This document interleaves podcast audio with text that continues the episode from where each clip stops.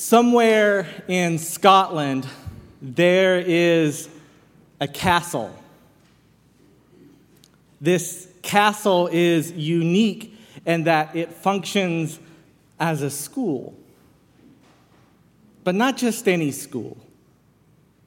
A school of witchcraft and wizardry. Hogwarts. If we were there now, we would travel through the Great Hall to the classrooms. We would walk past portraits whose subjects are moving and conversing with one another. We would ignore a portion of a wall pretending to be a door. We would say hello to a ghost and avoid the poltergeist throwing ink bottles at the janitor. We would climb moving staircases and jump over trick stairs. We would finally arrive to the staff room.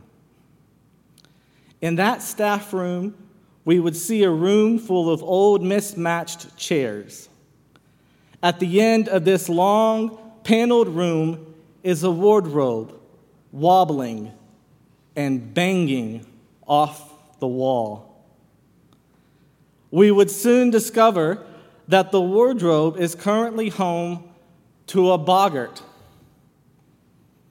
If we time our entry correctly, we might hear a shabby-looking Professor Lupin explaining that boggarts like dark, enclosed spaces, wardrobes, the gaps beneath the beds, the cupboards under sinks. Sometimes they are even in grandfather clocks.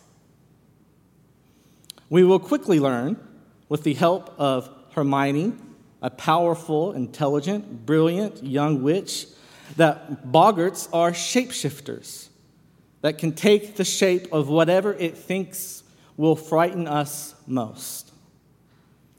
According to Professor Lupin, nobody knows what a boggart looks like when they are alone. What we do know about boggarts is that they can only take the form of one fear at a time. When there are more than one person with multiple phobias, the group has the advantage, and the boggart will not know what shape it should become. It doesn't know, for example, whether or not to become a headless corpse or a flesh-eating slug. Perhaps it may become half of a slug. The trick to finishing off a boggart is laughter, or forcing it into a shape that you find amusing. When you have imagined something amusing, you cast the spell, ridiculous. So, for example, the boggart becomes a blood-stained mummy, ridiculous. The mummy trips over its feet. The boggart becomes a banshee about to shriek. Ridiculous. The banshee starts coughing and croaking. The boggart becomes a giant rat together. Ridiculous. The giant rat chases its tail. The boggart becomes a rattlesnake. Ridiculous. The giant, uh, the, the rattlesnake turns into an eyeball. The boggart, or it's starting to get confused. I'm starting to get confused. The boggart becomes a withered hand. Yes. The withered hand gets trapped in a mouse trap. The boggart becomes a spider. Yes. It becomes a hand connected to eight other hands, and the boggart vanishes. Today's lessons invite us to face our own boggarts. Jesus has brought the crowd six new parables about the kingdom of God. In the first parable, Jesus compares the kingdom of God to a mustard seed, the smallest of seeds. When it grows, it becomes the largest of trees. In the second parable, Jesus compares the kingdom of God to a time when a woman took a small amount of yeast and added it to a large amount of flour, and the result was an astronomical amount of leavening. In the third parable, Jesus compares the kingdom of God to someone who finds treasure in a field and sells everything they own and buys this field. In the fourth parable, Jesus compares the kingdom of God to a time when a merchant was trying to find pearls, but found one pearl that was greater than any other pearl. So he sold everything he owned to buy it. In the fifth parable, Jesus compares the kingdom of God to a person who pulled up a net full of fish and sat on the beach to separate the fish, good and bad. Finally, in the sixth parable, Jesus compares the kingdom of God to a merchant who brings out all of their treasure. On the surface, these parables may seem easy, but boggarts are often the best deceivers. In the region Jesus was telling these parables, the type of mustard seed he was talking about grew into bushes, not trees. Something small grows into something impossible. Perhaps this indicates some form of, of imposter syndrome. So our boggart becomes an animated bluebird and ridiculous, transforms into the letter X, like Twitter. The woman is in today's gospel puts a small amount of yeast into the equivalent of sixty pounds of flour. Perhaps this fear comes from the fear of being unprepared. So our boggart turns into a bathroom with an out-of-order sign on the door, and ridiculous, transforms into an overnight bag stuffed with underwear. In today's time, we might want to be clear that when we buy a piece of property we own, what's in it? That is to say, we own whatever we buy. This same debate is what occurred during the time of Jesus. So either the landlord is being crafty or the punisher or the purchaser is. Either way, they both seem to have a fear of being taken advantage of. So our boggart might turn into a marionette puppet and ridiculous, transforms into a famous New York politician using a sock puppet to announce their second run for presidency. Amy Jill Levine, a Jewish New Testament scholar and friend to the Episcopal Church, reminds us in her commentary of the Gospel of Matthew that the fishermen in the parable are following kosher. So what is wrong with separating bad fish from good fish? Wheat from wheat, lookalikes, or poison ivy from peace lilies. Our boggart becomes a pile of fish and ridiculous, transforms into a two-headed fish with a catfish wearing a top head hat on one side and a salmon wearing a revealing dress from Gucci on the other. The boggart is getting confused.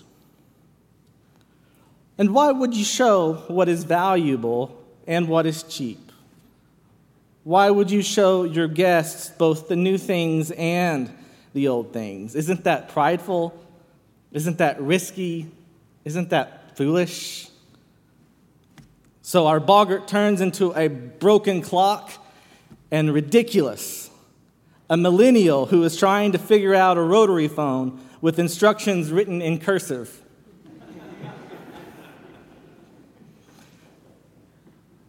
The boggart is gone, but our fears stay. Perhaps, like me, you sometimes have a small amount of faith, and you hope that someday it will be big enough so that people will not see your doubt. So maybe there is a place where mustard seeds grow into trees instead of bushes. Or perhaps we do something small and hope that it will result and an infinite amount of good, maybe there is a place where a sixty-pound bag of flour can be leavened with a half teaspoon of yeast. Some of us may have found the perfect branch of Christianity, or what seems to be the perfect religion, after spending a lifetime searching for something better. Maybe there is a jar somewhere out there full of marbles with the purest of pearls in the bottom. Some of us may have been raised in a dog-eat-dog world and learned to manipulate others before others manipulated us. Maybe there is a treasure in a field somewhere that is longing for our skills to be used. Some of us may have been in situations where a single mistake could be so detrimental, so we became obsessed with clarity.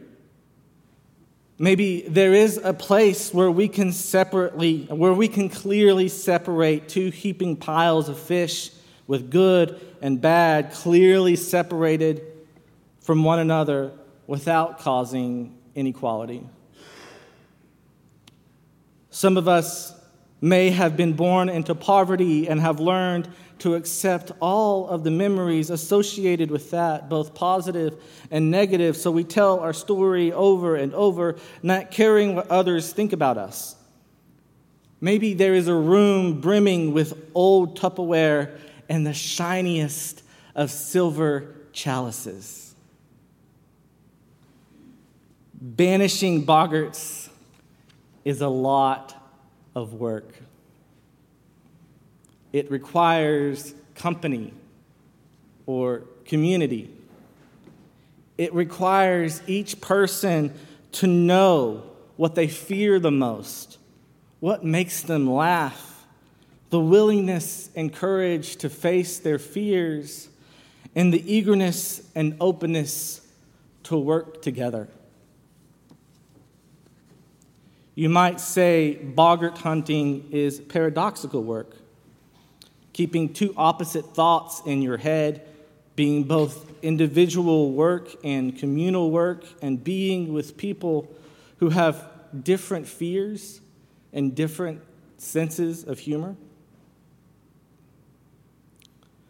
Perhaps there is a place where deceivers are with the deceived, where those who have been manipulated can be with those who have been manipulated, where those who are privileged can be with those who have had to resort to desperate measures. Perhaps there is a place where those who were enslaved can be with those who enslaved them. Perhaps there is a place where Republicans and Democrats, socialists and capitalists, gun toters and tree huggers can live together. Perhaps there is a place where the fears of those who are pro-life and the fears of those who are pro-choice can inform one another. Perhaps there is a place where boundaries can be established and respected, and walls can be torn down and abandoned. Perhaps there is a place where Protestants and Catholics and Anglicans slash Episcopalians can be together. Perhaps there is a bar where a rabbi and a mom and a priest can be themselves together.